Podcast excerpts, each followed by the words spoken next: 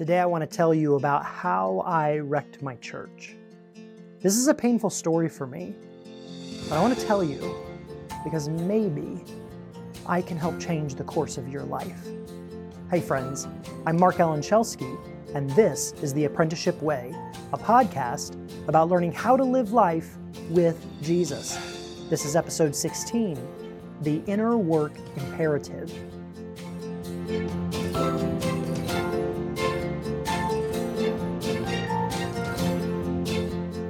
I wrecked my church.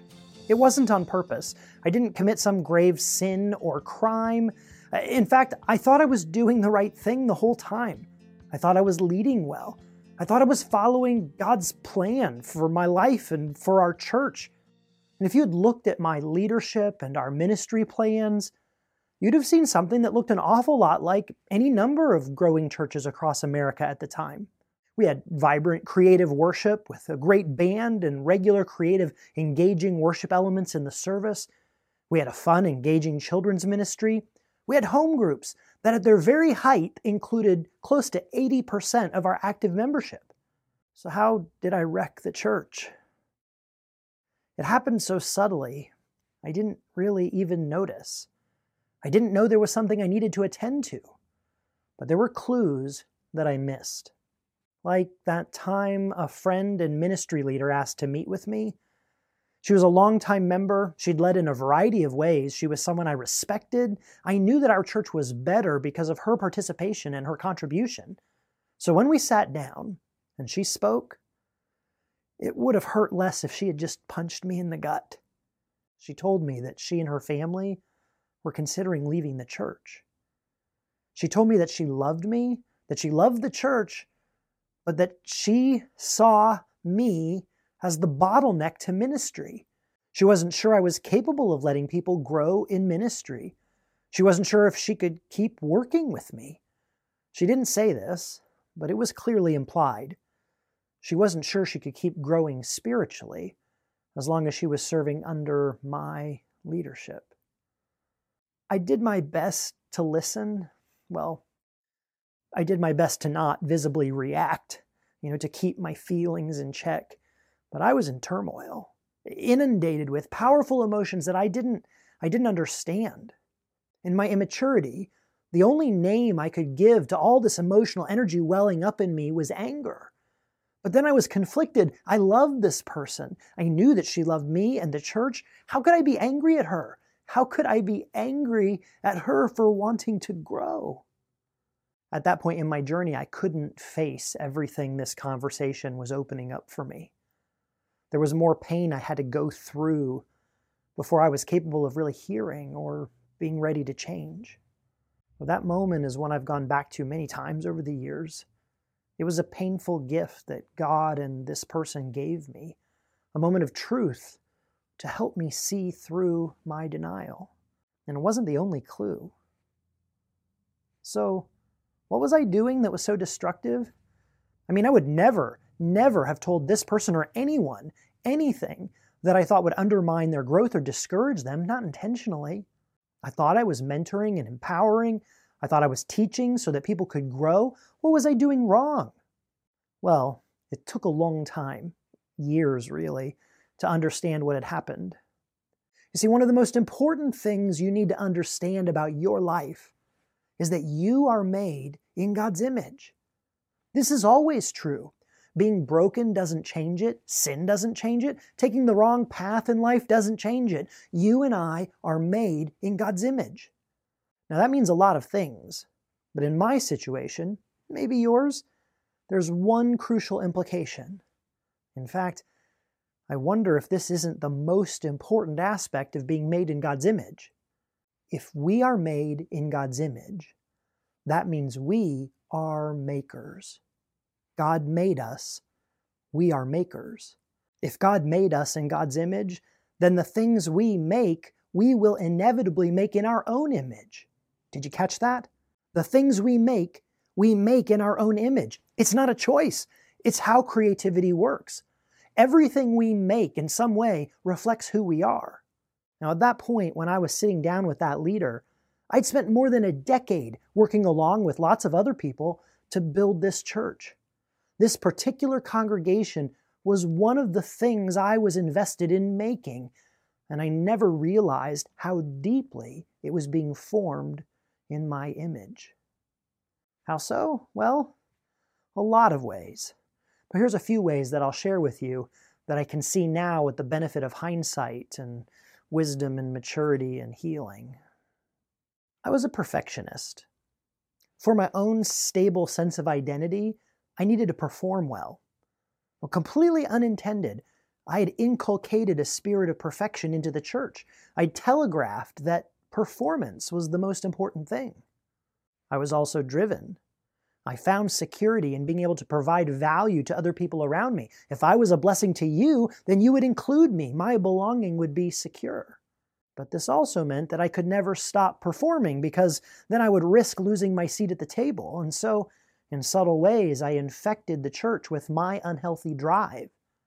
I didn't realize it then, but my need to perform caused me to be painfully focused on my appearance to others and this spirit also shaped the choices we made in ministry. Now, see, none of this was conscious. It, it wasn't what I thought I was building.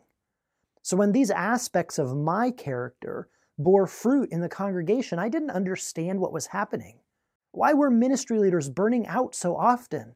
Why were worship team members not as excited as I was about perfecting every element of the worship service? Why were so many of the members relating to the church as a product to come consume rather than a community to invest in and collaborate with? One of the most painful moments in my life was realizing, after taking a sabbatical, that the leadership team, the people I worked most closely with, were actually happier and more effective when I wasn't in the office. I was trying to do all the right things I was praying, I was studying scripture, I was doing my daily devotionals, I was reading the right books, I was using all the best practices, I was doing all of the things I thought a good pastor was supposed to do. But see, I didn't understand this unavoidable truth. When we make things, we always make them in our own image. Even when we use the right tools and have the best intentions. If we're carrying untended trauma, for example, like I was, that trauma will shape everything we make. If we're living unconsciously, like I was, our unconscious drives will shape our priorities, and those priorities will filter into what we make. If we're emotionally immature or disconnected from our inner world, whatever we make will be shaped by those same qualities. See, in spite of my very best conscious intentions, my inner life was shaping my ministry. It was coloring my relationships and my leadership style, the way that I planned the event calendar and my priorities. It influenced what felt successful to me. And all of that means that my inner life, with its immaturity and brokenness, was subtly influencing the character of the church that I loved so much. This is how life works. No matter how well intentioned we are or how well trained, no matter how spirit filled or called or anointed, it's true for me, it's true for you. Because you are created in God's image. You will create in your image. It's the only way you can do it. I call this principle the inner work imperative. Whatever you're working on, building your family or your relationships or a company or your church or your ministry or your art, whatever you're making, will be made in your image in ways that you simply can't control. You likely won't even realize it's happening. Now, all that means that the most important thing is to learn how to nurture your inner life. Whatever investment you make in building a healthy inner life will shape literally every aspect of your outer life. I call this an imperative because your inner life will shape what you make, regardless of your intentions. It's also an imperative because the most effective way to impact what you're making is to invest in a healthy inner life. Now, this raises two questions that might be coming to mind. First, what do I mean by inner life? I mean who you are in your deepest places. The authentic you, deep within, that contains your story, your sense of identity, your connection to God, and is expressed in your deepest thoughts, your emotional responses, and your intuition. This is the wellspring. Everything else in your life flows from this.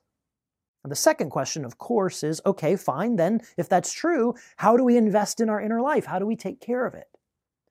That question is why this podcast exists. It's the focus of my work, my writing, my blog, my books. So don't worry, we will be talking about all kinds of ways you can nurture a healthy inner life. And for today, I just want to get this concept stuck in your thinking. You are made in the image of God. One thing that means is that you will always create in your own image. If that's true, then nurturing a healthy inner life is the foundation for everything else. That's the inner work imperative. Pursuing a healthy inner life means things like finding your own personal, authentic connection to the divine. It means learning how to listen to the indwelling Spirit of Jesus. It means learning how to tell the difference between your own emotions and the Spirit's leading. That's emotional discipleship. It means things like naming, facing, and understanding the impact of unresolved trauma in your life. It means uncovering your hidden drives, like, for example, figuring out why you struggle with boundaries so much. It means learning how to become comfortable with silence, because silence is the seedbed of spiritual growth. The work you do here is foundational to everything else in your life. Now, it's possible that I have not convinced you of the importance and urgency of investing in your inner life. Maybe you're just going to choose to go on living the way you've been living because it's mostly working, right? Well, that's fine. That's the choice I made for years. But here's the other side of the inner work imperative the dark side, if you will. You see, the state of your inner life will show. That's what was happening to me in my ministry. Your inner life will express itself in everything you do. It will. There's no option, there's no way around it. It is literally how you were made. That is how I did so much damage to my church. It's how I deeply wounded my wife and my marriage. It's how I ended up in an emotional catastrophe that required years of work to untangle. And it's how you can end up in exactly the same kind of place. Your inner life is the wellspring for everything else. So either you will do the hidden work of tending to your inner life, or you won't. And that is an ongoing decision that we each make daily. It's the single most important decision that will shape your life, your relationships, your work, more than anything else. The good news is that we can do it. God is waiting to meet us there. We can heal and grow. The church that I serve has been healing and moving into a new season for a while now. My marriage has been recovering. The damage that we do can be restored if we're willing to face it, if we're willing to humble ourselves, if we're willing to meet God in this place and do the inner work. It is my prayer that you can grow without having to go through the costly, painful struggle I went through. May you experience the life giving motivation and courage to attend to your inner life. And when you do, may you find the Spirit waiting to meet you there. Thanks for listening. Hey, before you go, let me remind you of something. I wrote this book called The Wisdom of Your Heart Discovering the God given Purpose and Power of Your Emotions. The book came out about 18 months ago, and it includes more of my personal story, as well as everything you need to start down the path of emotional discipleship. This is the kind of material that's one of the ways you can invest in your inner life especially if you've struggled with your experience of emotions. Now, I'm incredibly excited because after a long, arduous process, the audiobook for The Wisdom of Your Heart is finally coming out. It's going to be on Audible, and Amazon, and iTunes, and you will be able to get it next week. If you don't want to miss out on that, please subscribe to my email list. I'll never spam you. I won't sell your data to anybody. I generally email about twice a month with a new blog post, podcast episodes, and links to other things that I think might be of benefit to your spiritual journey. And that email list, that is where I will be announcing when the audiobook is available. Plus, when you sign up right now for free, you get a great six week e course called Journaling for Spiritual Growth. Journaling has been life changing for me. I want to explain to you how you can use it in a simple fashion there's a link in the notes on how to subscribe. Head on over. Now, if you feel like I made a good case for the vital importance of our inner life, maybe you'd like to bring this message to your community. It will make a huge difference there. I'm scheduling speaking engagements through 2019. I'd be thrilled to come speak at your church, retreat, your school, your nonprofit. If you'd like to check my availability and talk about topics, There's a link in the show notes that can get that conversation started.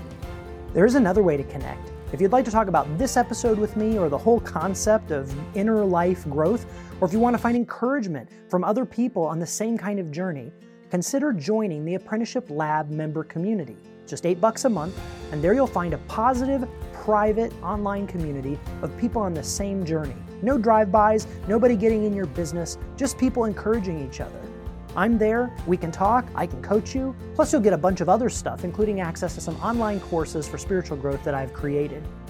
And you know, if you just want to support what I'm doing, which allows me to make more material like this, then joining the Apprenticeship Lab member community is a great way to do just that.